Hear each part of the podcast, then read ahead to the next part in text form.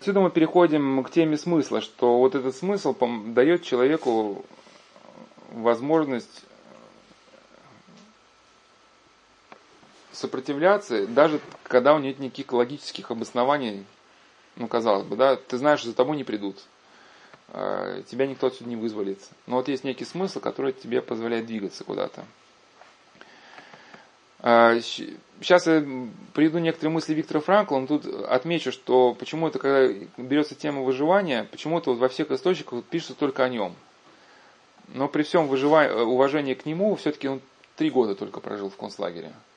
Да, пусть и страшно, при всем уважении к этим узникам, но у него уже началась апатия. У него уже вот это боязнь колючей проволоки проявилась, но это некий синдром такой, да, который выражается в полной апатии к происходящему. А, наши духовники, христиане, да, там были кто там 10 лет, кто, кто больше, да, и, и кто-то и больше там может, и, ну, и Силь Афанасий Сахаров вообще практически всю жизнь, да, прошел по этому пути. Но, тем не менее, его тоже мысли есть... Э, я к чему? Что его мысли являются не единственными, может быть, даже не самыми ценными. Просто наш опыт наших новомучеников, он еще до конца нами не осмыслен. Ну, по крайней мере, как они пишут, один исследователь, что Виктор Франкл показал, что вот эти гипотезы психотерапевтические, что они состоятельные. Ну, а которые утверждали, что если людей поместить Э, в бесчеловечные условия, тогда фиговые листочки культуры, цивилизации уйдут, останется только базовый инстинкт о выживании, ну, базовый инстинкт выживания.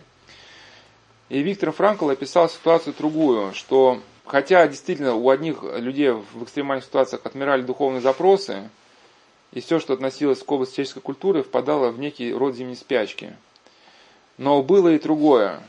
Было и другое, когда люди могли проявлять свою человечность вопреки всем внешним препятствиям. И как это следователь пишет, может быть, рекомендации Виктора Франкла относительно удержания высоты смысла всегда были ключом выживанию. Что такое ну, высота смысла? Да, удержание высоты смысла. Вот, например, вот, ну, вот медсестра пришла на, на работу, будучи христианкой, да, чтобы деятельно реализовывать Евангелие пока эта высота смысла остается, вот ежедневные трудности не воспринимаются так остро. Да, трудности воспринимаются сквозь призму ведущей, сказать, вот этой доминанты, и получается, даже здесь трудности, они тебя выковывают твой характер. Как писал Экзупери, да, если бы не было свирепых волн, то прекрасный фрегат ну, стал, не был бы прекрасным фрегатом, а был бы плотиком для прачек. Ну, прачек, да. Но когда вот высота смысла теряется, человек забывает об изначальной цели, на первый план выходят только вот ежедневные трудности там, нехватка средств, там, грязные бинты, страдания больных. И когда же все это кончится, как мне все это надоело, да, и вот эти трудности, они затопляют сознание. Или вот Никон Оптинский, да, говорил, что пока апостол Петр смотрел на Христа, да, удержание высоты смысла, он шел по воде. И он от этого делает переход ко всем нам. Никон Оптинский, почему его тоже творение ценно, то что он прожил вот эту эпоху гонений и остался несломленным. Что пока мы вот, ну, применительно, то есть к нам, вот слова, слова про апостола Петра, можно понять, вот все плавали на корабле, да, и когда тошнит, смотришь на горизонт. Потому что горизонт это единственное, что, что, не болтается. Все остальное болтается, там корабль болтается, и, и а, а самое страшное смотреть на волны, что они шмякаются там друг на друга, да. И, соответственно, вот в, также и в жизни, когда человек, у него есть какие-то ориентиры, он, знаешь, несмотря вот на то, что сейчас волны шмякаются, надо идти туда. Вот. Как только человек начинает, у него на первый план выходит вот то, что шмякается, да, все вот эти ежедневные дрязги, он начинает э, вот на это больше внимания обращать, то у него какая-то начинается паника, и он э, теряет возможность каким-то образом сопротивляться. Начинается уныние, отчаяние. Бывает, что у человека, э, если у человека нет какого-то э, смысла существования, да, нету переживания внутри вот связи со Христом, приведу несколько примеров, где вы поймете, насколько вот смысл ценен. Вот был описан случай человека, который сидел в камере для смертников. Но ну, это современное было описание, Виктор Николаев оставил. Человек в пьяной драке убил несколько других людей, получил высший мир наказания в советские годы. Ну, при этом еще нравственность, конечно, у него там хромала, да, на обе ноги. Но он описывал, как он в камере сходил с ума. То есть у него началось раздвоение личности. Он смотрел на руку, вроде рука нормальная, через несколько минут на ней как бы кости уже, когти. Он уже дичь какую-то там у него в голове уже начинается дичь какая-то носиться. И он уже, когда понял, что еще чуть-чуть он сойдет с ума, он уже подполз к стене, чтобы там нарисовать крест, начать молиться. Оказалось, что крест там уже был. То есть кто-то до него этот крест там уже нарисовал. И второй э, пример совершенно другой. Это вот священномученик Василий Соколов. Его письма есть на сайте православного духовенства. Он пишет, кажется, из Бутырской тюрьмы в ожидании расстрела. Э, и вот он писал, что даже если бы ему дали э, срок на какую-то ссылку страшно, да, это было бы легче, потому что не надо было бы ждать смерти каждый день. Ну и в этом состоянии любой шорох совне, кто это пережил, я говорил с теми, кто это, ну, был в подобном состоянии, фантазия работает, у тебя любой шорох воспринимается, что ты начинаешь думать за тобой, не за тобой. А в те же годы еще, э, в годы репрессий еще практиковалась такая страшная штука, это даже не то, что мнимый расстрел. Ну, мнимый расстрел, это когда человека спускали в подвал, подпишешь, ну, тогда мы тебя стреляем. Мы поверх головы мы стреляли. А бывало, что просто расстрельная команда заходила в камеру смертников, просто э, начальник команды вот так стоял над вашей койкой и просто в упор смотрел. Потом уходил, все, закрывается. Вы там в шоке, вас трясет. Через несколько часов просто опять то же самое, тун-тун-тун, открывается. И вы не знаете, вас заберут, не заберут, но и у кого вот этого смысла внутреннего не было, понятно, что психика здесь человеческая, она не выдержит. Люди ломались. И вот Василий Соколов, он описывал, что вот, конечно, вот, вот эти страхи, которые были у него, но все-таки э, а, любовь ко Христу, она перевешивает страхи, что он осознает, что вот он своей смертью, он искупит вот эти прегрешения, которые у него были, как у всякого человека. Но вот это, хотя он пишет, что он надеется встретиться со Христом в Царстве Божьем, надо понять, что если, что это не просто слова, что если человек может перед лицом смерти сказать о надежде на, на встречу со Христом, значит, это в человеке было какое-то именно духовное переживание уже укорененное. Потому что в момент сильного стресса у вас останется на поверхности только самое какое-то, ну, яркое ваше переживание, да? Если вы были, ну, грубо говоря, там э, хамом, но входили в храм по воскресеньям, сказать, для галочки, да, в момент экстрем, экстремальный, ну, есть, конечно, теоретически возможность, что всплывет идея, связанная с храмом, но, скорее всего, всплывет хамство, да, более, ваше сказать, более доминирующее, как и направление – Значит, он уже опытно, по всей видимости, что-то такое переживал внутри еще до. Да, вот связь со Христом, которая была, и его вот этот ужас, вот эта паника, она его не захватила. Вот это было очень хорошо показано даже Кама, в романе Кама Гридеша, кто читал, да, очень, очень хороший тоже, вот прям вот этот э, Генрих Сенкевич, да, Кама Гридеша, о первых христианских общинах. Это все как у нас. Вот по сути читаешь роман, все у нас, Нерон, да, безумный, ну, это, по сути, глава сейчас современной какой-нибудь компании, да, транснациональной, который, что хочу, то, это, то и вырачу на своей территории, да.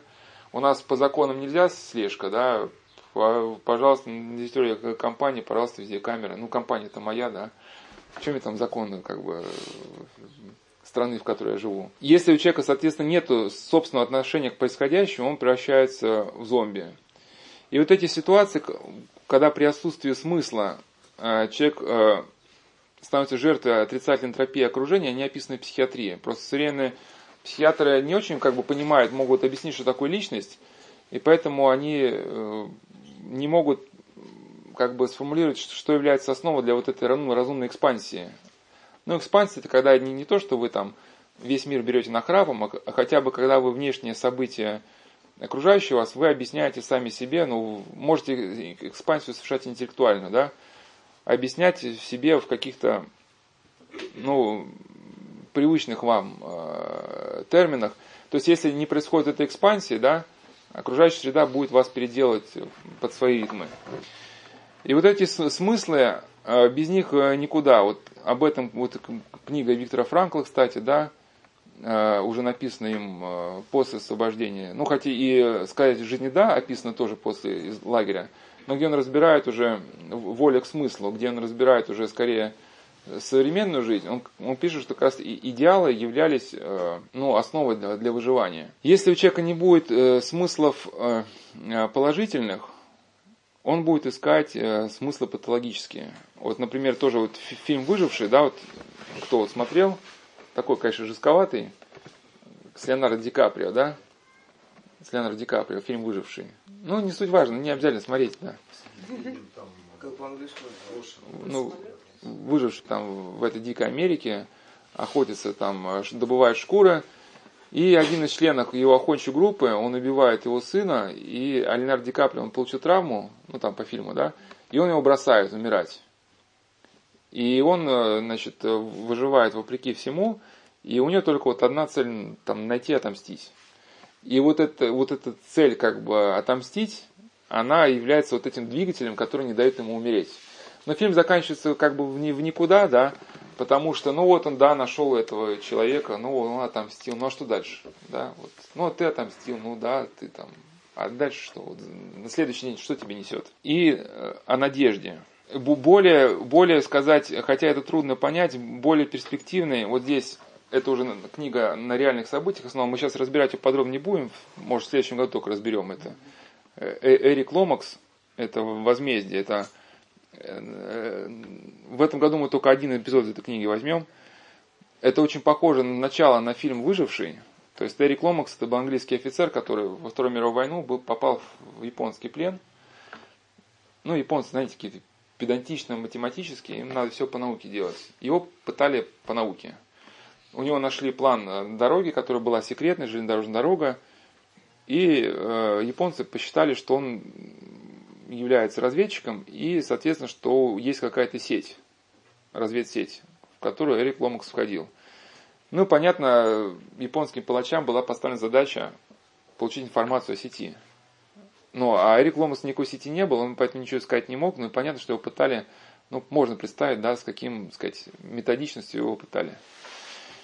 И когда он вернулся в Великобританию, он не мог об этом забыть. У него то, что сейчас называется посттравматический синдром, да, он, э, когда к нему начинали задать вопрос, он внутренне сжимался, распался брак, потому что он не знал, как ему адаптироваться к обычным ситуациям. Но мы же в реальной жизни мы можем поспорить друг с другом, да, друг друга в чем-то уличить. Когда у него такие ситуации начинались, у него сразу включались те механизмы, когда его пытали, да, что надо собраться, значит, ни словом, ни, ни мимика не показать там, противнику, что ты там, не дать намека на свои чувства. И он узнает, что вот этот японец жив, который переводил, а вот голос переводчика, это то, что наиболее он в своих воспоминаниях ненавидел. И он едет в Японию с желанием, так сказать, прикончить этого человека. Но когда он видит этого старика, который все осознал, когда он понял, что вся эта война, это была, все это было неправильно – и у нее не поднимается рука, и они подружились. Конечно, может быть, это слишком, слишком э, был бы такой конец для этого Леонардо Ди Капри, это может быть невозможно в каком-то смысле. Но Эрик Ломас говорит, что как, как только он принял решение не убивать его, и хотя это невероятно было тяжело, но простить. Да, вот словно какой-то камень вот спал, и вот этот весь посттравматический синдром он просто растворился. Да?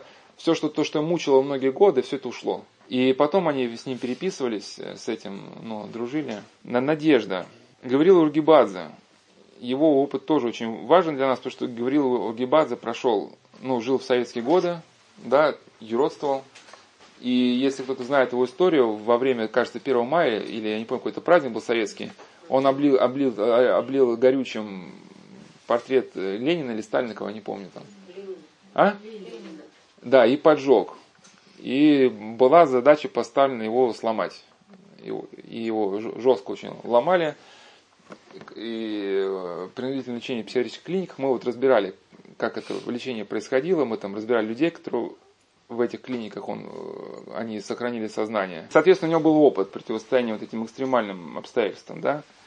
Что бы ни случилось, писал, не следует терять э, надежду с Божьей помощью прояснится разум, как поступать дальше. Кто сохранит веру до конца, того не коснется ни голод, ни жажда, ни стихийное бедствие. Не пугайтесь, Бог повсюду, очистите сердце и молитесь, спасет вас Господь. Вот на тему прояснится разум, вот мы в прошлом году очень э, разбирали этот момент, куда идти, когда не знаешь, куда идти. И мы очень подробно разбирали, сейчас уже не, не буду разбирать, просто об этой книге упомяну, монахиня Елена «Действие благодати Божьей в современном мире». Вот книга начинается с конца Второй мировой войны, где она ищет мужа в, по концлагерям. И вот э, вся книга наполнена удивительными свидетельствами о том, что Господь просвещал ее, как поступать в непонятных обстоятельствах. То есть, ей надо выяснить, находится ли ее муж в этом концлагере, офицер СС готов ее пустить в лагерь, но пропуска ей не дает. То есть, ее оттуда не выпустят. И она принимает решение, она молится Богу, внутри понимает, что надо идти, и, надеясь на Бога, она в этот лагерь заходит, и там встречает какого-то русского врача, который подсказывает, как бежать из этого лагеря. И вот, и вот вся книга, она вот вот такая, ну то есть это реально все было. Действительно, Господь его просвещал. Эрих Мария Ремарк, э, хотя тоже, как писал на Надежде, он просто сам не прошел концлагеря, но изучал мемуары узников. Каким образом человеку выстраивать свою духовную жизнь, он не совсем на этот вопрос отвечает, потому что, видимо, что-то ему, как человеку, выросшему в западной культуре, не хватает ему мировоззрения для того, чтобы ответить на, на те вопросы, которые он ставит. Но многие вопросы он, по крайней мере, ставит, просто не дает механизма их разрешения. В лагере это есть 509, у всех есть имена, один узник э, без имени, 509, который старается бороться, не превратиться в этот живой труп. Да, и там, кстати, вот на этой книге очень видно, для чего, мы, для чего наши посты вообще нужны. Он э, слышит рядом вот эту говор вот этих опустившихся стариков, да, и он понимает, что это то болото, которое тебя засасывает. Просто они там что-то другаются еде, вот это дрязги какие-то. То есть, если этому соблазну поддашься, то ты уже как бы все, как бы тебя уже, ну, тебе не спастись. Потому что тебя засосает это, ну, уныние, вот это осуждение. Все как в нашей жизни это, да? Как, как легко сходиться в осуждение. Ему, у него появилась еда, несколько картошек и кусок хлеба. И он это сжирает, именно сжирает вот эти картофелины, и он понимает, что ему от того, чтобы превратиться в зверя, остался буквально один маленький шаг. И он понимает, что каких усилий бы ему это ни стоило, он должен кусок хлеба положить в карман и оставить его до завтра. И ему это невероятно тяжело, потому что его мучает голод, но он понимает, что если он сейчас этот хлеб не уберет в карман, он просто погибнет окончательно. И что интересно, потом у него были силы не подписать бумагу, по которой его бы убили. То есть там в этом лагере брали людей на эксперименты, ну и запугивали, чтобы они подписали, дать свое добровольное согласие. И у него знают, несмотря на то, что он знал, что будут пытать, он отказался подписывать и остался в живых. А если бы он, видимо, кусок хлеба съел, у него бы мужества вот не хватило бы на это выстоять. И там был один момент, что когда их э, лишили... В общем, есть маленькая надежда появилась, смертный приговор отменяется, у них появился небольшой шанс. И он говорит, что мы теперь постоянно должны думать об этом. Мы должны жрать это как хлеб, ну так и написано, как мясо. А, мы должны жрать это своими мозгами, это для нас мясо, ну то есть вот это а, надежда, да. И когда уже была, приближалась голодная смерть, им не выдали еды, без которой они могли бы уже умереть. 509 сказал, значит, мы будем жрать надежду, если нет ничего другого. Будем жрать все остатки надежды, которые только сможем наскрести. Будем жрать артиллерийский огонь, мы должны продержаться, и мы продержимся. Ну, то есть наступают союзники, да, для них вот даже вот артиллерийский огонь, это были крохи надежды. Мы столько выдержали, потерпим еще всего одну ночь. Всего одну ночь, поверьте мне, никто не отвечал. Они сидели тесно прижавшись друг к другу, как звери на зимовке. Они не просто грели друг друга, они питали друг друга одной общей волей к жизни. Это было важнее, чем тепло. Но с другой стороны, когда мы говорим о надежде, нужно соблюсти другой момент. Да, мы говорим, что смысл есть смысл положительный, есть смысл патологический. Патологический смысл ведет не туда. И также есть надежда э, правильная, есть надежда патологическая. Вот, вот. А среди одних ну, заключенных был распространен такой, ну сейчас еще это про одну кни... про следующую книжку и на этом закончим. На надежде. А среди заключенных была такая еще попытка, попытка выжить, это бегство в грезы. Ну, сейчас бегство в грез, это у нас э, телевизор, игры. Ну, там еще бегство грезы, скорее бегство не, не, не просто в истории, в какие-то рассказы, а попытка каким-то образом истолковать реальность э, в выгодном для себя ключе. Ну вот, например, эсэсовец зашел в барак и вот так вытер ноги о тряпку. Это, наверное, потому что он в тайне нам сочувствует. И поэтому, типа, конец войны близок, да? И, ну, это не слово, хотя на какой-то этапе это человека поддерживало, не слово оборотную сторону, что если надежда не реализовывалась, прогнозы на окончание войны не реализовывались, да, совершались массовые самоубийства или люди погибали. Или одному заключенному Виктор Франкл писал, приснилось, что он будет освобожден на Рождество. Рождество настало, его не освободили, и он умер. Один исследователь пишет, что вот эти э, бегства фантазии, оно напоминает э, бывшие у индейцев вот эти как бы грезы, когда война с белым началась, адепты учения пляска духов говорили, что благодаря особому танцу, который они танцевали, время пойдет вспять. Скоро заколосится трава, и на распаханных прериях снова будут пасти стада бизонов, стирая все следы пребывания белых. Ну, то есть вот такая некая, да, страусиная позиция, как у нас один послушник здесь, смеясь, говорил, на Соловках, на Соловках не работает, потому что убиться можно. Ну, видели, да, у нас песка здесь мало, у нас в основном это базальт, да, и страусиную позицию здесь реализовать, да, не, не получится. Некоторые заключенные витали в, в мечтах почти беспрерывно, постепенно теряя контакт с реальным миром. Постоянно распространялись слухи об улучшении условий содержания или о скором освобождении. Это были настоящие сны наяву. А после очередного разочарования по лагерям проходила волна смертей. То есть надежда должна быть основана на истине. Да? Вот если надежда все очень просто основана не на истине, то рано или поздно она придет к краху. Но бывают, конечно, такие формы как бы надежды, которые они, может быть, э, избираются человеком не ради грез. Например, был такой очень, очень такой трогательный фильм, называется «Жизнь прекрасна», да? где половина жизни, а, половина фильме, а? фильма о мирном времени, да, там о любви, супругов, половина фильма о, о лагере. И там, когда э, папа попадает с сыном в лагерь, мама не должна быть, но она просто хочет с ним не расставаться. Чтобы снизить уровень стресса у ребенка, папа говорит, что это просто игра. Чтобы выиграть и заработать тысячу очков и получить танк, нужно соблюдать некоторые правила. Ни, ни при каких обстоятельствах не плакать, не просить еды. Ну и, и своим оптимизмом пытаются убедить мальчика, что как бы все нормально. Но вот это не страусиная позиция, потому что здесь отец, э, отец не стал перед собой задачу убежать в грезы, да, отключиться от реальности через игру, там, какие-то компьютерные игры, там, да. У него стояла задача э, как бы снизить э, уровень тревоги у ребенка, чтобы у него были какие-то шансы там дожить. Да, поэтому, поэтому вот этого такого путаницы и не произошло. Еще одна книга про надежду, где это тоже будет. Э, то есть где, где указана надежда, это книга Свиридова «Ринг за колючей проволокой». Сейчас уже заканчиваем. Э, если выбрать из этой книги э, советскую риторику, то книга на самом деле очень похожа на христианскую, потому что я говорю, многие военнопленные того периода, они были все-таки не чужды христианского образа жизни.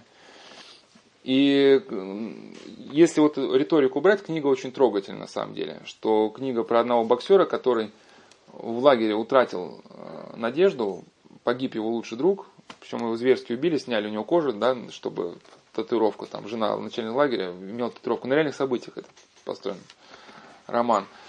И э, его вызвали, один немецкий боксер, чемпион Германии по боксу заключенный, да, вызвал на поединок, и, значит, этот главный герой этот с честью сказать, поединок прошел, и потом начинается череда поединков, где руководство лагеря хочет его послать в газовую камеру, но послать не может, потому что пока он очень популярен в Бухенвальде, это боксер русский. Чтобы его послать в газовую камеру, нужно, чтобы он хоть раз проиграл. И выискивают любых чемпионов, их кормят, они тренируются, выставляют против него, а у него-то ну, пайка голодная, да, обыкновенно заключенного.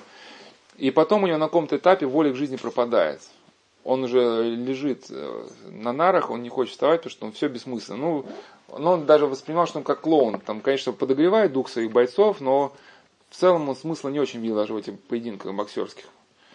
Тем более, когда Кости моряк, да, ну, как прямо белое солнце в пустыне, там тоже, ну, Костя не моряк, у него был фрегат там, на груди нарисованный.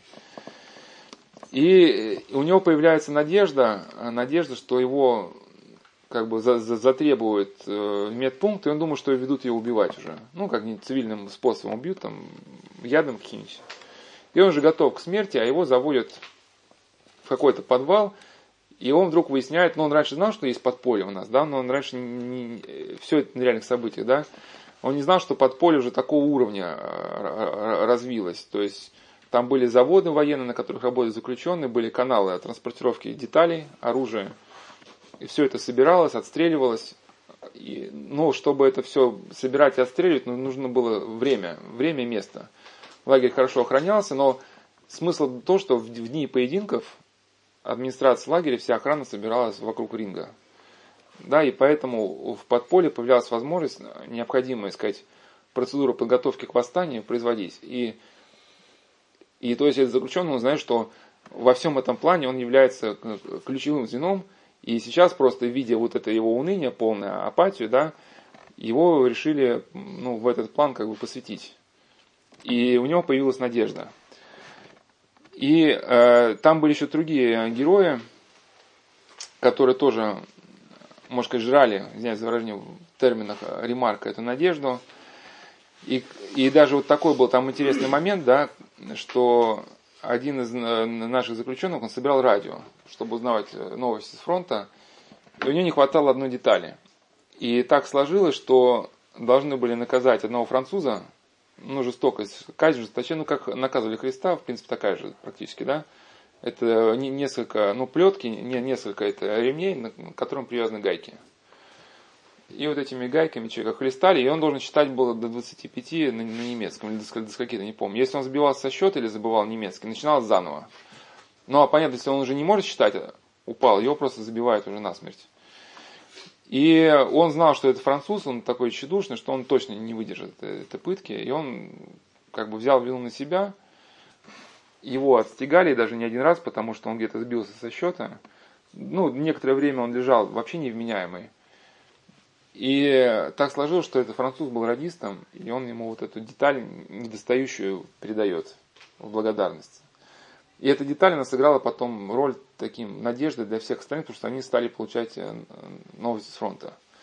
И вот отсюда даже некий, знаете, такой момент, что нам Господь э, ответы на наши вопросы дает, но только эти ответы на наши вопросы замаскируют для нас в виде каких-то ситуаций, а ключ к этой ситуации это поступить по заповеди Божией. Вот у вас есть, например, нужда в какой-то информации, и к вам пришел человек, который вам неприятный, там запах изо рта, вообще какой-то бескультурный хам там, да, и у вас возникает э, желание вот поступить, ну, так с ним, там, иди мальчика там. Но если вот этот соблазн преодолеть, да, и поступить с ним по-христиански, этот человек может дать вам ту информацию, тот штрих недостающий, который у вас есть. Вот если вы оглянетесь в прошлое, увидите, что когда было нужно, э, то, что к вам приходило, оно приходило к вам с таким испытанием. Ну и, соответственно, это нам будущее, да, э, некое такое предупреждение, что Возможно, Господь на наши молитвы это отвечает. Просто нам эти ответы дает, но они вот так замаскированы. Увидим мы ответы, не видим, это зависит от нас. То есть поступим по заповеди Божьим, раз, как бы ларец откроется. Ну вот это, в общем, товарищ получает деталь от радиоприемника. Кстати, день восстания вот этого лагеря Бухенвальд, который готовился, это официальный день, день узников концентрационных лагерей. Но у них была надежда, они противостояли сопернику, то, что готовили это восстание, у них была эта надежда. Ну и, конечно, когда они получили, получили детали радиоприемника, стали получать информацию о наступлении советских войск, в них а, стала вселиться, вселяться надежда. Потому что работала уже еще и немецкая пропаганда, которая объясняла по-своему, что, что немцы отступают, это потому что идет выравнивание фронта, эластичная какая-то там оборона. И тут наши военнопленные узнают, что никакой эластичной обороны нету, что, что э, наши советские войска конкретно наступают. И появилась какая-то мобилизация сил, они узнали, что на Восточном фронте немцы потерпели поражение,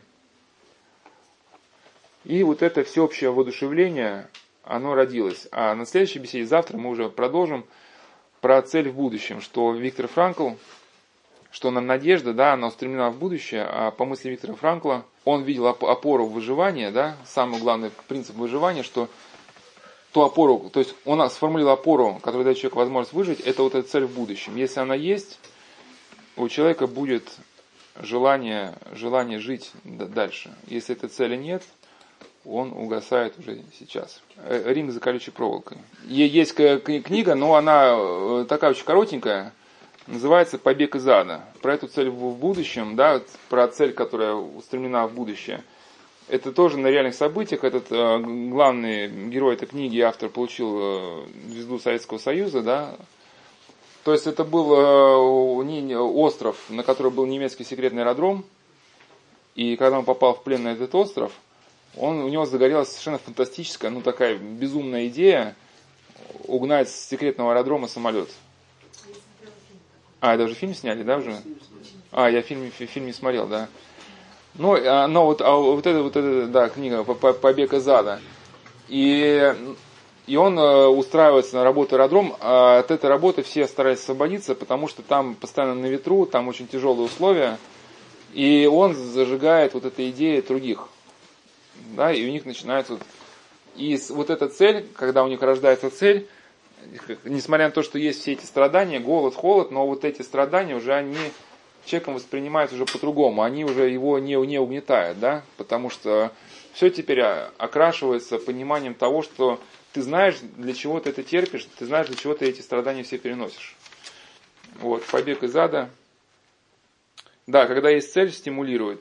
Жил идею, верил, что она осуществится. И это давало силы переносить ему все страдания.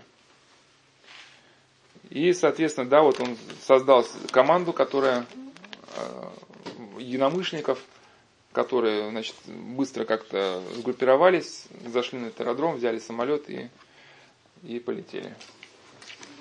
Ага. На каком сайте эти материалы можно? Это у нас сайт Соловецкого монастыря, там раздел «Пасторская страничка», подраздел статьи это «Соловецкий листок», лекция это подраздел «Беседа о проблемах личности». Вот мы сейчас разбираем, у нас цикл лекций называется «Остаться человеком». Остаться человеком. Либо это будет часть четвертая, либо это будет продолжение части третьей. Это мы уже четвертый год просто собираемся на эту тему. Вы записи выкладываете? Да, да. Ауди, да? Да.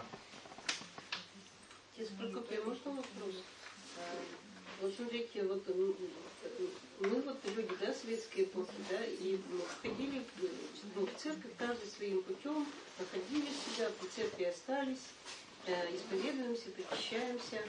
А вот э, вы описывали картину современную. Ну и мы тоже, в принципе, как преподаватели, да, как вот родственники у нас, дети, внуки, они совершенно другие. Они живут в информационном мире, а у них среда другая, в общем, все другое. Вот они как приходят к Богу? Ну, мне кажется, сама, это, сам, сам посыл, сам посыл неправильно. Вот из такого посыла очень трудно вам создать какие-то созидательные мосты для общения. Вот, то есть вы уже в своем сознании, вы себя, по сути, отделили уже от всего. Я бы не сказал, что все другие, потому что все равно при человеческом общении в люди что-то просыпается. Вот даже был такой случай, что э, было описано, что Э, не помню, кто он был офицером или солдатом просто, да, вот дивизии «Мертвая голова». Э, что там, опять же, не помню, Белоруссия, это Украина или это Россия. В общем, помню, что вот этот, э, значит, немец, он служил в этой элитной части «Мертвая голова». Они там проходили определенную идеологическую обработку СС, да, и он жил, квартировался в доме, так сказать, нашей какой-то бабульки там, у которой дети там на фронте – ну и, соответственно, там была идеологическая обработка, да, что кругом это там в славяне это быдло, там туда-сюда, там арийцы. Кстати, а арийцы это мы, на самом деле, да.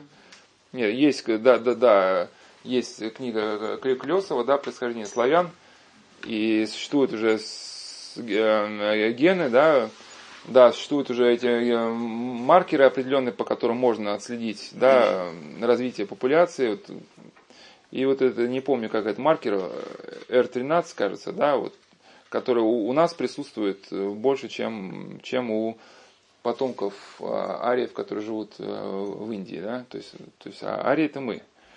Просто об этом, об этом нельзя говорить, об этом в научном мире никто, никто не говорит, да, э, что там такая путаница, что, что такое индоиранский, ин, и, и, Э, индоевропейские языки и так далее, но потому что признать, что Россия, Россия, Россия это ария, да, ну, никому не охота.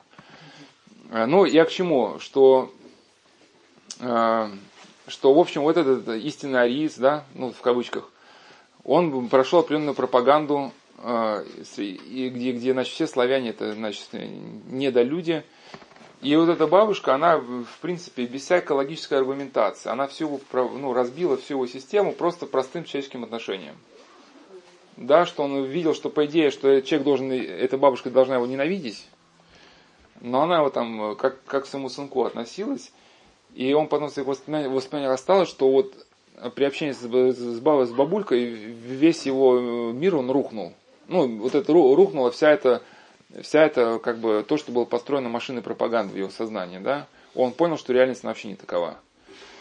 И поэтому здесь вот, наверное, больше должно быть каких-то таких э, человеческих контактов, потому что самые даже такие развязанные хулиганы, они вот реагируют на проявленное к ним тепло. Может где-то, да, потом на шею сядут, еще чего-то, но ну, сегодня сядут на шею, например, да, но потом столкнутся с холодом жестокостью, вспомнят и ваше доброе слово. Ну, как- как-то вот так. Ведь я бы не сказал, что сейчас все такие уж э, плохие. От того, как вы отнесетесь к современному поколению, уже зависит от того, сумеете ли вы найти с ним контакт или не сумеете, да. Мы же говорили, да, самая болезнь страшная – это страх смерти. То есть, если вы боитесь этой болезни, вы уже по сути, наполовину в ней. И если вы считаете, что современные люди, они вот уже, так сказать, глубоко, так сказать, а, разрушены, то вы и не поймете, как с ними общаться. Ну и они, с них много приходят, и вот мне кажется, не очень верно вот этот постановка вопрос, потому что, конечно, мир дифференцируется, есть люди, которые совсем уходят во все тяжкие, но есть э, целое уже такое, много людей молодых, который, на которых на разбывается пророчество Серафима Вырицкого, да, что придет время, молодежь поймет, что так жить дальше просто нельзя. Есть там много девушек, которые понимают, что вот это там хаотичная интимная жизнь, что это вообще путь никуда. И они как-то сейчас уже это поняли сами. Может быть, да, не все, не все их, они в церкви, там как-то что-то там по-своему они там куда-то идут, чего-то, и непонятно, как они в церковь придут.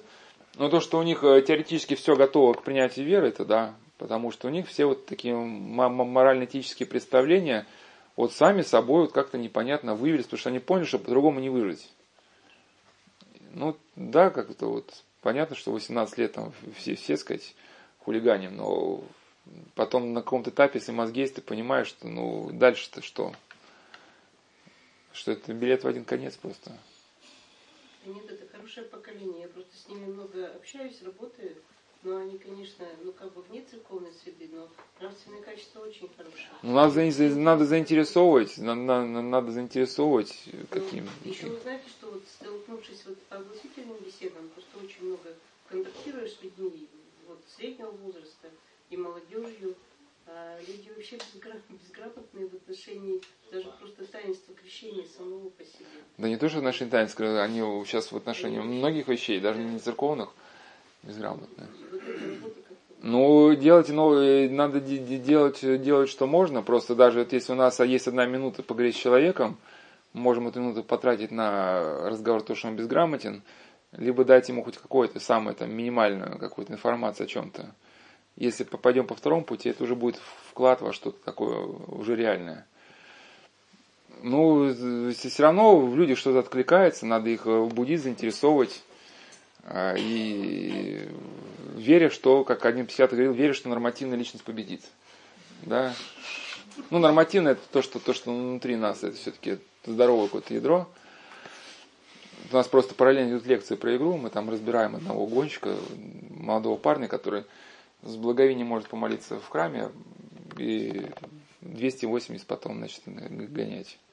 И с уличной бандой там какие-то взаимодействия вступать.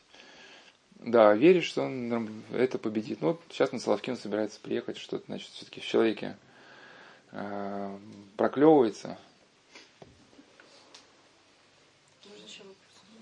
Вот э, сталинские лагеря и фашистские концлагеря, они как бы приблизительно в одну и ту же эпоху и время сложились. Ну, я, я не ученый, не историк, я э, как, как читал научную работу, что сравнивать надо с крайней осторожностью – потому что стальский бы... Какая-то мода была или какой-то эволюционный а, Ну, а, сложно. Там, наверное, знаете, это, все вещи, они разно... как бы история она такая разнопланная, только любящий вот сердце сможет понять это все.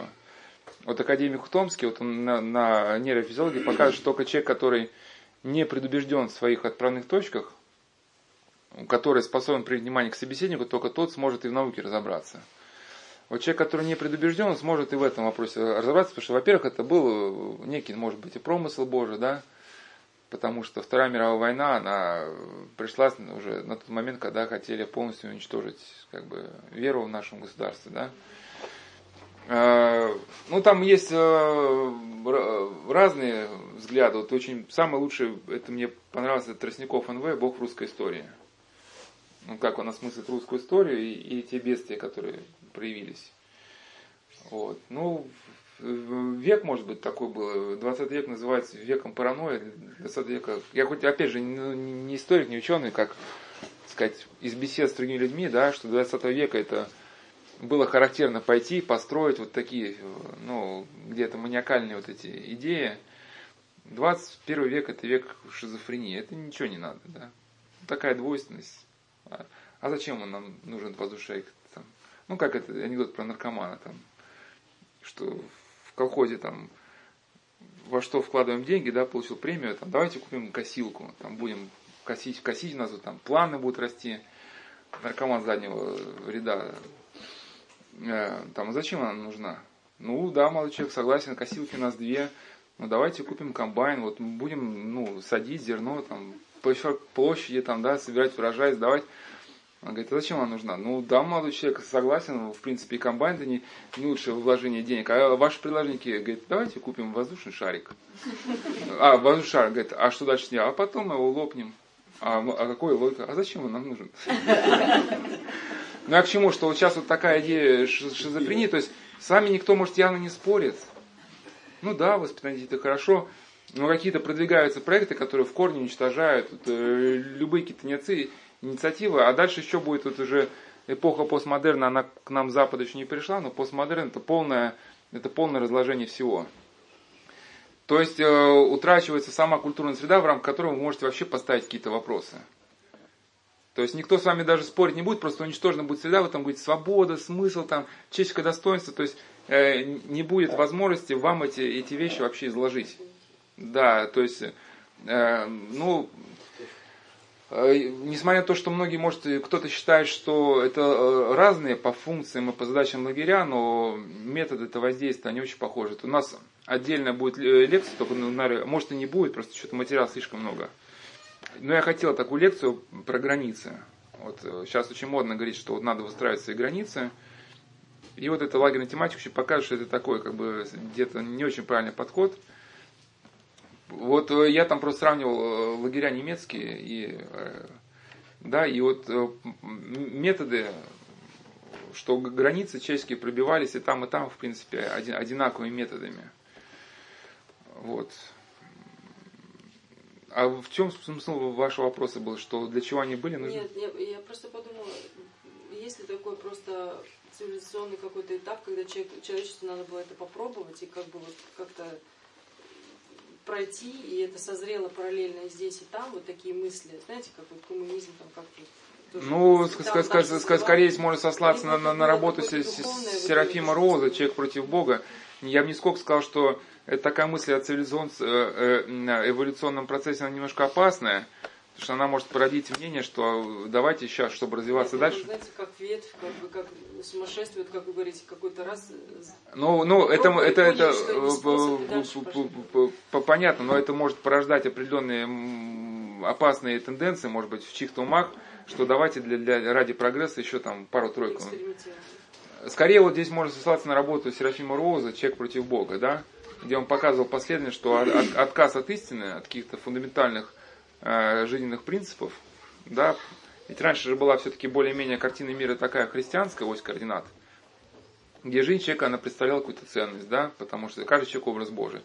Казалось бы, что это все относится к области религии, философии, культуры, да, но оказалось, что все это имеет прямое отношение к нашей реальной жизни, потому что отказ от этой системы координат тут же привел к обесцениванию человеческой личности, и человек стал тут же товаром, вещью. И по сути, мы же к этому сейчас идем, например, биотехнологии, например, да, вот даже вот это суррогатное материнство, вот если вдуматься, да, вот э, папы, живущие одинокие, вот он не хочет там, например, а, беспокоить себя жизнью супруга, например, да, чем-то, ну, он хочет там, например, путешествовать там по загранице, заняться бизнесом, да, вот он находит суррогатную, значит, мать, которая выносила ему суррогатного ребенка, ну, соответственно, вопрос тут, ну, понятно, сейчас тысяча противников может сказать, что я тут заблуждаюсь, что это выбор женщины, она имеет право, там, эмансипация, все прочее. Ладно, там, э, ее чувства попираются, это она сделала выбор, но в чем провинился этот ребенок, который вырос в неполной семье, да? Ну, описаны же случаи, что ребенок растет без мамы, без папы, это, ну, нездоровым э, образом на нем сказывается. И ребенка вот никто не спрашивал, вот хочет он в этой патологической среде родиться, да? И, соответственно, вот уже вот в биоэтике уже поднимаются вопросы, да, которые ставят человека уже на позицию вещь. Вот даже вот эта суррогатная мать, понятно, что скажет, что материнство это философия, это вы знаете из Прокофьева, так это философия средневековая. Чего тут у нас там век, когда космические корабли бороздят просторы космоса. Но на самом деле ведь это же очень похоже на лагерь. Вот сохранилась переписка между лагерем и фармацевтической компанией, да, что им нужны были женщины для экспериментов, ну, препараты. И лагерь говорит, посылаем вам столько-то штук. Да, да, ну так, да, что столько штук там, стоимость столько-то марок. А вот эта партия, они там ослабленные, ну поэтому ладно, типа снизим там, э, сделаем оценку, там столько-то марок. Или вот эти насыпи железнодорожные из, из, из костей, да, там э, предметы кожи галантереи, да, из кожи заключенных. То есть это все прошли, потому что жизнь человека, она была вот именно обесценена. Нам ну, даже не представить этот уровень, насколько она была обесценена. И есть даже теории, не знаю, насколько они верны, что пока я один человек одного человека слышал, не знаю, насколько это, конечно, утешительно было для заключенных, что наши лагеря еще были, может, что жестокости, может, было больше произвола, но все-таки произвол это личное отношение, да, хотя бы ты морда гад, там контра, там, сказать, да, я тебя убью, потому что враг народа, но все равно это хоть патологически, но личное отношение. Да, в немецких концлагерях полная мертвость, то есть тебя как личности просто нет. Совершенно неважно, ты там противник режима, не противник, все, ты, ты в списке, там должен быть уничтожен, совершенно никаких тебе личных эмоций вообще не возникает. И вот это как бы чувство, оно деморализует как бы ужасным образом человека. А, должен быть наказан номер. Там неважно даже, что заключенные просто этот робами обменялись, накажут не того, кто провинился, а э, того, чей номер был, да. Вот. Ну и, конечно, э, значит, э, как писал один автор, хотя говорят, что это не должно повториться, но это уже есть везде. И хотя у нас, может, снимаются там пафосные выступления, что там это не должно повториться, но это уже везде.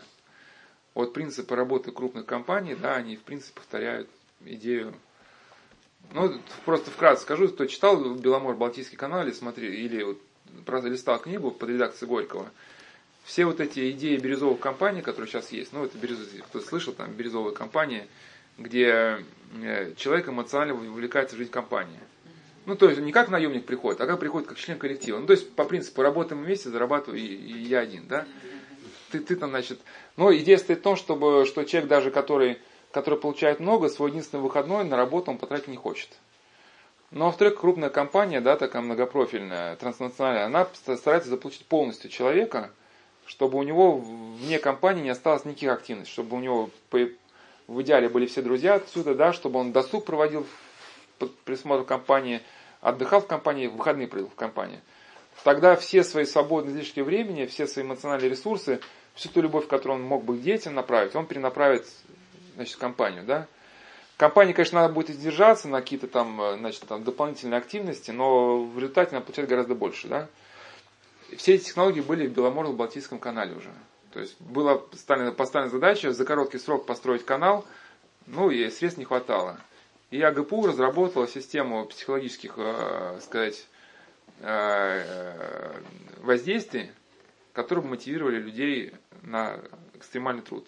Вот это Первый у нас, то, что в банках, да, там первый, первый по отделу, первый по стране, это все было там уже. Стенгазеты, э, знамя переносное, да.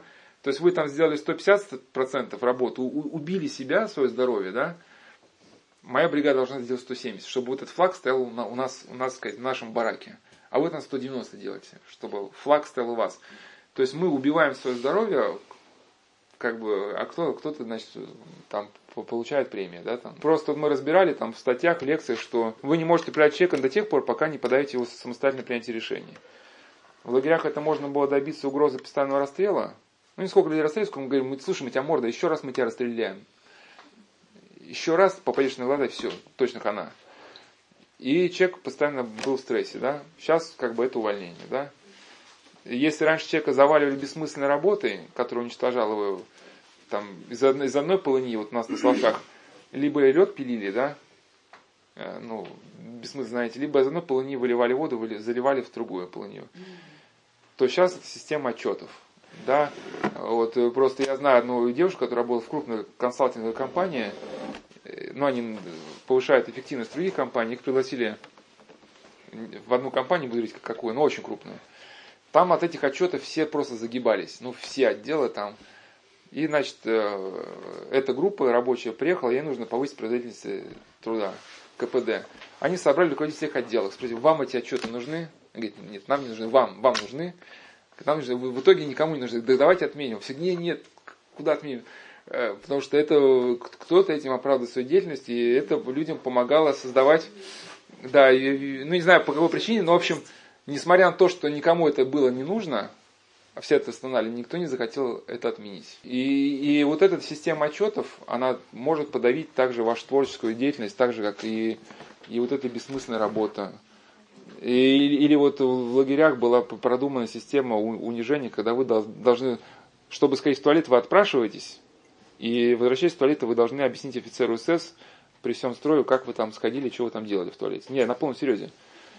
И сейчас вот, да, вот такая мода пошла у начальников спрашивать про, про о интимной жизни своих, там, сказать, э, подчиненных на полном серьезе, да. Вот, и написание отчетов, по, по, по, не отчетов, объяснительных, да, по любым поводам, это все очень напоминает вот эти механизмы поведения человека в состоянии такого инфантилизированного существа. Буду говорить одну крупную компанию, и он говорит, что у меня нет никаких иллюзий, что это было вот так само собой, потому что на нас такая как, компания была по таким немножко таким доморощенным средствам работала. Ну, такая ресурсная компания, там просто денег было всегда много, потому что, ну, ресурсы. Там не обязательно нужны были технологии. Ну и просто приехала группа специалистов, да, зарубежных. И тут же у нас вот завинтили сразу вот это, завинтилась такая машина, немножко бесчеловечная. Ну и, кстати, каждый, видите, наверное, в этой машине получает свое. Вот эта девушка, про которую рассказала, она была там на верхах, и ее там люди укоряли в том, что она недостаточно жесткая. И говорит, и когда я ушла, я поняла, что мне очень трудно там оставаться с собой. И на мое место пришла девочка, ну вообще конкретно. И, говорит, и они получили то, что не хотели. Да? Да, они, они получили, они получили начальника своей мечты. Видите, как это выход из всего этого? Да, конечно. Ну, для одного человека возможно вообще, в принципе, когда-нибудь остановиться. Ну, мы, мы должны думать над тем, что нам по силам. Вот ближайшее наше окружение, это мы, те, с кем мы имеем дело. Ведь, э, наверное, чтобы, знаете, э, пока гром не грянет, мужик не перекрестится. И у нас вот главная наша проблема нашего общества, я вижу как раз в отсутствии понимания, что ближний он твой брат. Да, и по крайней мере у нас люди не считают недозорным взять и оскорблить э, ближнего, не понимая, что на каком-то этапе это вернется к тебе. Даже ну, не в плане там какого-то возмездия, ну просто ты вот накричал на человека, например, да, ну вот у меня там, мы с одним человеком ехали в метро, что-то там он, то ли он показал проездной, а ему вот это, ну это еще раньше было, сейчас такого нет уже, да, еще раньше были, еще там лет 15 назад, наверное, в общем, проходили там где-то девушка сидит, да, в, в, в будке, а она нажала вот этот такое, да. Там кто-то стал выступать, что у меня нормальное удостоверение, что типа такого. В общем, какой-то скандал стал разгораться, кто-то стал требовать там начальника. Я говорю, слушай, ты что, успокойся, ты что, какой начальник? Все, говорит, ну, пошли. Нет, этого нельзя так оставлять. Ну, понятно, что, понятно, что э, нельзя проходить мимо хамства, там, да, иначе все, все вокруг там будет, э, в хам, хамством прорастет. Ну, там тоже надо учитывать, ну, человек, ну, нажал что-то там такое, ну, там извинился, ну, всякое бывает, ты куда-то опоздал. Но вот сейчас ты на него наорал. Да, вот это и пошла цепочка дальше. Он там на взводе, нарет на кого-то. Главное, что ты приедешь домой, ты нарешь на своих детей дальше. То есть ты уже завелся, как бы, да. Тебе надо либо, если ты не умеешь молиться, тебе надо либо напиться, ну, и, ну, еще другой вариант, там, как бы примириться внутри с этим человеком, просить Богу прощения, да, покаяться, либо напиться, либо потом сорвешь на ком-то еще, и вот эта ситуация, она все будет дальше наращиваться, наращиваться, потом кого-то ударишь, потом еще сильнее напьешься, потом тебя выгонят с работы, потом скажешь, что все плохие, там, да, это все очень быстро раскручивается. И у нас пока вот этого сознания нет, вот пока.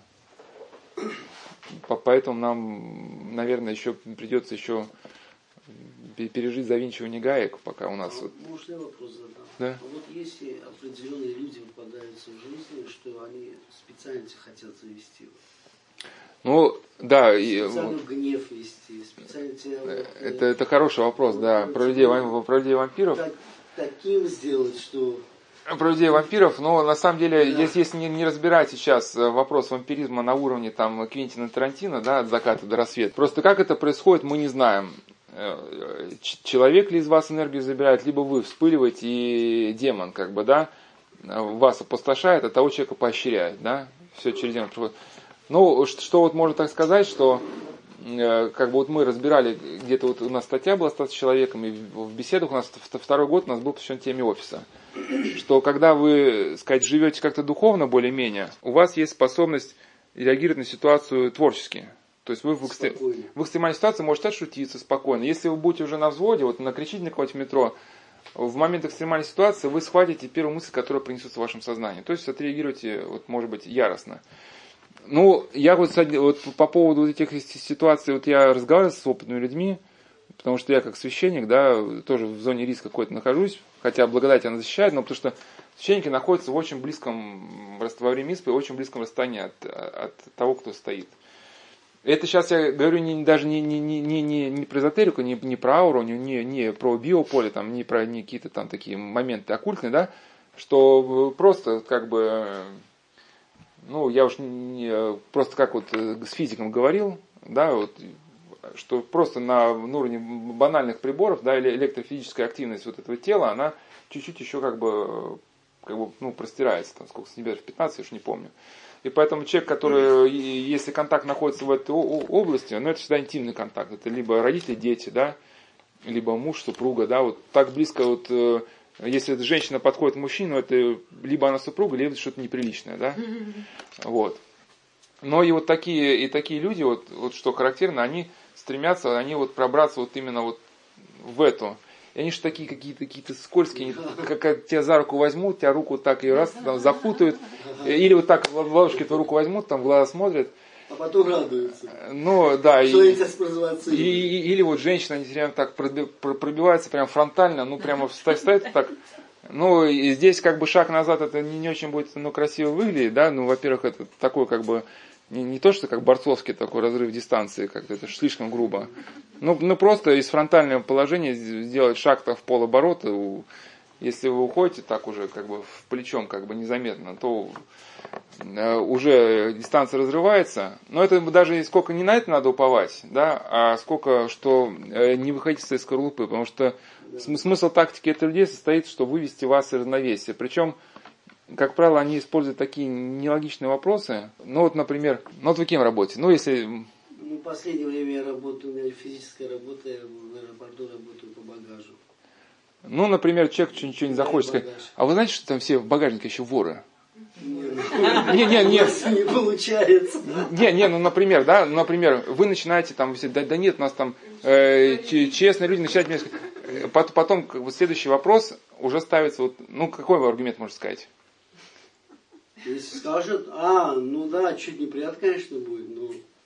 Ну, не суть важно. Суть важно, Меня что, это не что- касается, что- что- ну, ну, может, да, да, не- здесь не надо переходить на личности просто. А, понятно. Да, да, что, что нет, что вот вы на- начнете оправдываться, А, начнете оправдываться, ну что да. нет у нас честные люди, и что-нибудь такое скажете, вот у нас там один там э, человек был откуда-то из такого города, вот он был самый честный. А он говорит, а, да, да, мы знаем, да там в том городе, да вы знаете, что там типа были самые там сталинские репрессии.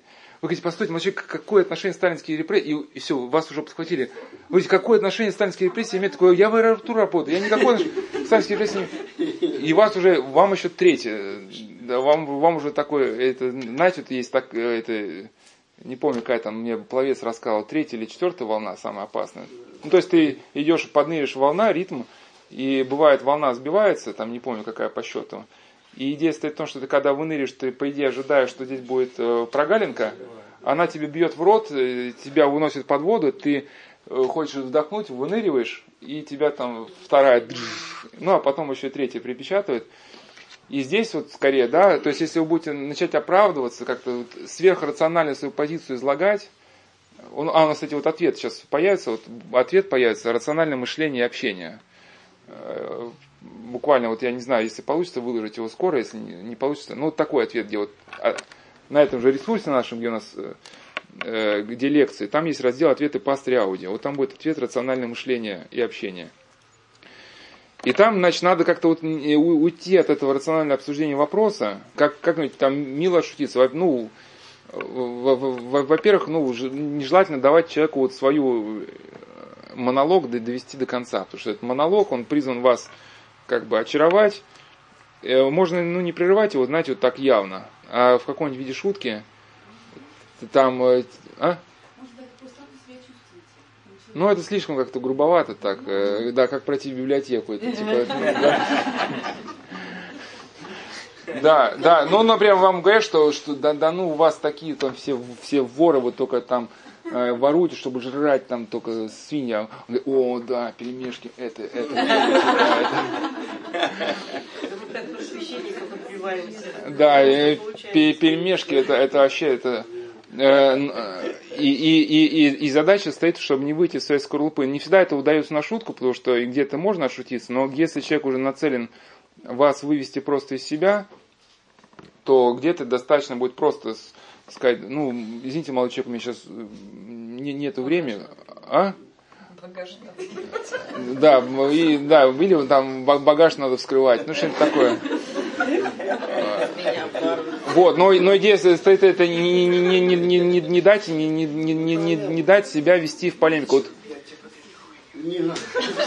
вот в полемику, в полемику можно вступать э, с людьми благонадежными. Вот есть люди, которые, может, наши родственники, знаешь, даже против там церкви, но они, скажем, они э, интересующиеся, они искренне. Вот они, может, где-то прочитали какую-то статью там в интернете, что-то еще такое, да, там вот у них там душа кипит. С ними можно копию поломать, там даже поспорить, даже где-то можно прогневаться. Ну, нежелательно, просто мы все люди, мы гневаемся. Но в рамках человеческого общения это все принимается, если мы потом миримся, просим друга прощения. Да? Но если вы изначально знаете, что человек не ставит, на главный критерий, это нужен, нужен ли человеку ваш ответ. Если вы понимаете, что полемика разворачивается не потому, что человек интересуется вашим ответом, а потому что он хочет навязать вам свою трактовку происходящего, то этот разговор не имеет никакого смысла. Да, если это ваш начальник, ну как-то более корректно уйти. Вот. Ну, если там ну, самый такой, да, лучший это момент, это вот такая какая-то невинная шутка, которая, ну, не, не, не унижает самолюбие человека, не, не затрагивает его. Ну, чтобы не обидеть, потому что если человек верующий, он, он, я, например, по себе знаю, чтобы человека не задеть, не обидеть. Ну, я просто видел, как у нас вот один, один э, регент, э, к, к нему тут один значит, человек подошел, который тоже, не знаю, высасывал у кого-то силы нет, но вот этот человек был замечен, что он постоянно ко всем э, людям подходил, вот, по идее, он не должен этим заниматься, это не его послушание, но ко всем подходил, требовал у них отчета. И люди начали с ним спорить, что-то там доказывать, что это неправильно. Но в итоге, э, но в итоге, когда они вспылят, он такой уходил спокойно, да, а эти в таком как бы расстроенном виде. И мне очень понравилось, как у нас один этот э, регент наш бывший среагировал, этот человек к нему подошел, вот у вас поет это, надо петь то, там это не по уставу, это надо выяснить у наместника, что вы тут поете. Он там, и этот регент кивает очень так вежливо, внимательно. Говорит, да, интересно, знаешь что, отец, там, э, ты, ты все выясни там с начальством суди, потом придешь, мы расскажешь, и мы все сделаем, как ты говоришь. И как бы он и, и, и не спорил, но того как бы поставил в такую ситуацию, да, что ему да, что он сам э, да, да, э, должен все, ну или, или выслушать, а потом дать какой-то ответ, он не обязательно может быть логичный. Главное, что вы его скажете с полным уважением, с таким внимательным видом, с уважением к собеседнику, да, ну это я согласен, да, позиция, но это на, надо выяснить, надо вот э, там такие мероприятия провести. Но хотя, ну, главное понятие, что, что главный принцип, что чем манипуляция отличается от не манипуляции. Манипуляция заведомый ряд мероприятий заставить человека сделать, э, ввести человека в заблуждение таким образом, чтобы он совершил поступки невыгодные для себя, которым бы никогда не совершил, если бы обладал полной информацией. Да? Поэтому если вы просто издеваясь над человеком, переводите тему на разговор, ну, переводите тему, да, разговор, вы вызовете в нем чувство бешенства, он вас раскусит. и с удвоенной ненавистью на вас набросится. Но если цель у вас это успокоить просто человека, да, мы разбирали вот эти уход в грезы, чем отличается уход в грезы от надежды, да, что вот этот э, главный герой этого фильма там, значит, э, жизнь прекрасна, он не хотел, чтобы увести человек мальчика в грезы, он хотел избавить его от травматического опыта, да, помочь ему пережить. Если вы просто уважаете этого человека, там, ну вот он такой, да, но вы все равно ни с кем не хотите ссориться. Вы сейчас просто хотите ситуацию умиротворить. Вот это ваша позиция, даже если он поймет, что вы передергиваете, он вам э, даст это сделать. То что на каком-то этапе, хоть он увидит, что вы уходите в вопросы, но увидит, что вы полностью там открыты, добродушны, и он сделает вид, что он с вами согласился, но если он заметит вас в другую направленность, да, он, так сказать, в ярость просто впадет. Так что касается корпораций, э, то, что вы сказали, что современные корпорации, они устраивают такие структуры, которые... Ну, бирюзовые, да, чтобы да. эмоционально вовлечь человека в происходящее. Я с вами согласен. Так, а, а что, как относиться к, к этому? Не работать на корпорации? А где деньги заработать? Нет, ну, я же не говорю, мы же не об этом говорим, что сейчас у человека нет такого варианта, чтобы уехать в домик в деревне, да? Ну да. Вот, потому что... Нет, ну как... А, да, я обещал. Нет. Ну, вот, вот как э, со мы разбираем, что вот э, вопрос, э, вопрос этот, понимаете, он решается нелинейно. Вот только по мере накопления у вас каких-то здоровых представлений, связанных с данной темой, даст вам какой-то фундамент, базу мировоззренческую для решения этого вопроса. То есть в одних ситуациях надо нажать, в других ситуациях надо отпустить. Ну как с детьми? Только если родители любят детей, у них какой-то опыт есть педагогический, они же могут понять, что вот если ребенок качает сейчас права, не всегда нужно ребенка вот в такие стремления, как бы, даже если они манипулятивные, завинчивать гайки, да, потому что нельзя постоянно гайки завинчивать, иначе гайки потом сорвутся. И где-то, ну, сейчас покричил, где-то и дать ему это, значит, требуемое, да, чтобы он увидел, что папа, мама не всегда такие, значит, церберы, а где-то наоборот, э, на, наоборот, ну, не идти на, на поводу. Но только это дает понимание контекста. Мы поэтому разбираем столько много разных э, примеров, да, чтобы по факту они потом слились в какую-то картину. Ну вот как, да, ну, рукопашный бой, там, изучаем, там, у, там уход от захвата там правой руки, уход от захвата там левой руки, там, там удар справа, удар слева. И потом уже на выходе, да, когда разные ситуации разбираются, у человека возникает понимание, да, вот какой-то уже гибкости, уже ориентации, ну как это там начать. рефлекс. А? Наработанный рефлекс. Ну даже, даже не в этом, даже не в этом. Просто вот это э, трудно понять переход от автоматического к творческому, да, потому что какие-то там первые уровни экзамены принимаются, это там как, какие-то просто технические, я так понял, на, на, надо выполнять определенные там действия, да, а потом уже там э, реальный бой уже там, там, там с одним там, или с четырьмя противниками. То есть уже усвоенные механистические модели, они переходят в рамку уже творческие, как бы вжившиеся твоих, они стали частью, частью тебя. И, по, и поэтому вот э, нарабатывать какие-то, вот даже здесь моменты, да, вот мы разбирали вот в, на втором году наших бесед, не в, не в прошлом, а в позапрошлом, что вот это доминанта восприятия, да, разбирали творчество Ухтомского, доминанта восприятия, которое объединяет вокруг себя опыт человека, его систему переживаний, его систему навыков – ну и вот мы размирали, что самая главная доминанта должна быть человека, это да, вот сохранение связи со Христом, любовь ближней, да. И когда у человека вот эта штука будет, соответственно, он начнет в системе искать какие-то прорехи, вот как вот этот Гвида вот в этом фильме «Жизнь прекрасна». Его задача была сохранить жизнь сыну и супруге. Что-то было такое в его жизни, что не давало сомкнуться с жизнью лагеря. И за счет того, что он окончательно в жизнь лагеря не смыкался, он видел эти прорехи, он как-то в системе там пытался значит, найти ориентацию. Ну, по фильму он погиб, да, но не все должны погибнуть. Вот Солоневич не погиб. И некоторые люди могут как-то существовать и э, в разных, э, сказать, моделях. И мы же забываем, что ведь и Господь может проложить человеку путь жизни. Господь может проложить человеку уникальную тропу.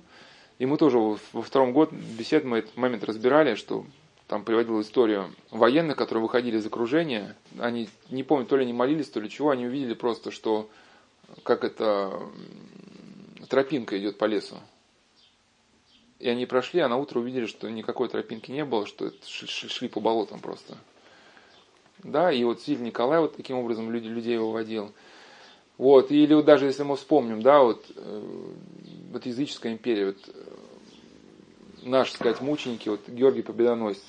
Просто уже когда вопрос стал ребром, он проявил себя, да, а ведь до этого у него уже был очень ну, большой сан в Римской империи. То есть он выполнял какие-то, видимо, административные там функции. Или вот мученики э, Сергий Вак, да, кажется. Без них в Римской империи никто не мог получить какую-то более мальскую важную должность. То есть настолько они были ну, на самых верхах, так сказать, топовые такие были, да. Но они, э, когда стал вопрос ребром, либо Христос, либо жизнь, тогда они уже выбирали, что все-таки остаться Христом. Но в нашей жизни от нас такого кардинального выбора не требуется. Не то, что значит надо там предавать свою совесть, но к чему, что вот как-то э, балансировать между, между зубцами. Не то, что там предавая между зубцами, потому что вот так, если ты уже однажды начал врать и начал предавать, тебя уже как бы взяли на крючок, уже тобой будут манипулировать, на тебя будут собирать досье. Вот. Но храниться, и самое главное, что когда умрет твоя совесть, ты уже не сможешь э, балансировать. Искать, и у христианина у него больше шансов это сделать, потому что экономическая ситуация сейчас нам на руку. Сейчас она полностью нестабильна, она, значит, и, соответственно, экономическая ситуация требует выводит на топовые позиции людей, способных жить в условиях непредсказуемости, да, и гибко на них реагировать. А, в принципе, человек, просто который, когда есть вера, да, вот для него вот это состояние непредсказуемости, не то, что родная стихия там, да, но он спокойно в ней может существовать. Люди вот такое, которые получили рациональное образование, ну, развитое рациональное мышление, получили экономическое образование, для них все эти экономические системы не могут работать только в рамках ну, какой-то стабильно существующей модели, да, а когда все тут скачет, все как бы прыгает, они вообще не понимают, что делать. И вот эти люди, ну, поэтому, да, с христианским складом ума, они могут вот, да, вот спокойно существовать и будут, кстати, к чему, очень востребованы специалистами, за которых будет да, держаться. Вот Насим Талеб, да, вот у него эта книга известная, «Антихрупкость».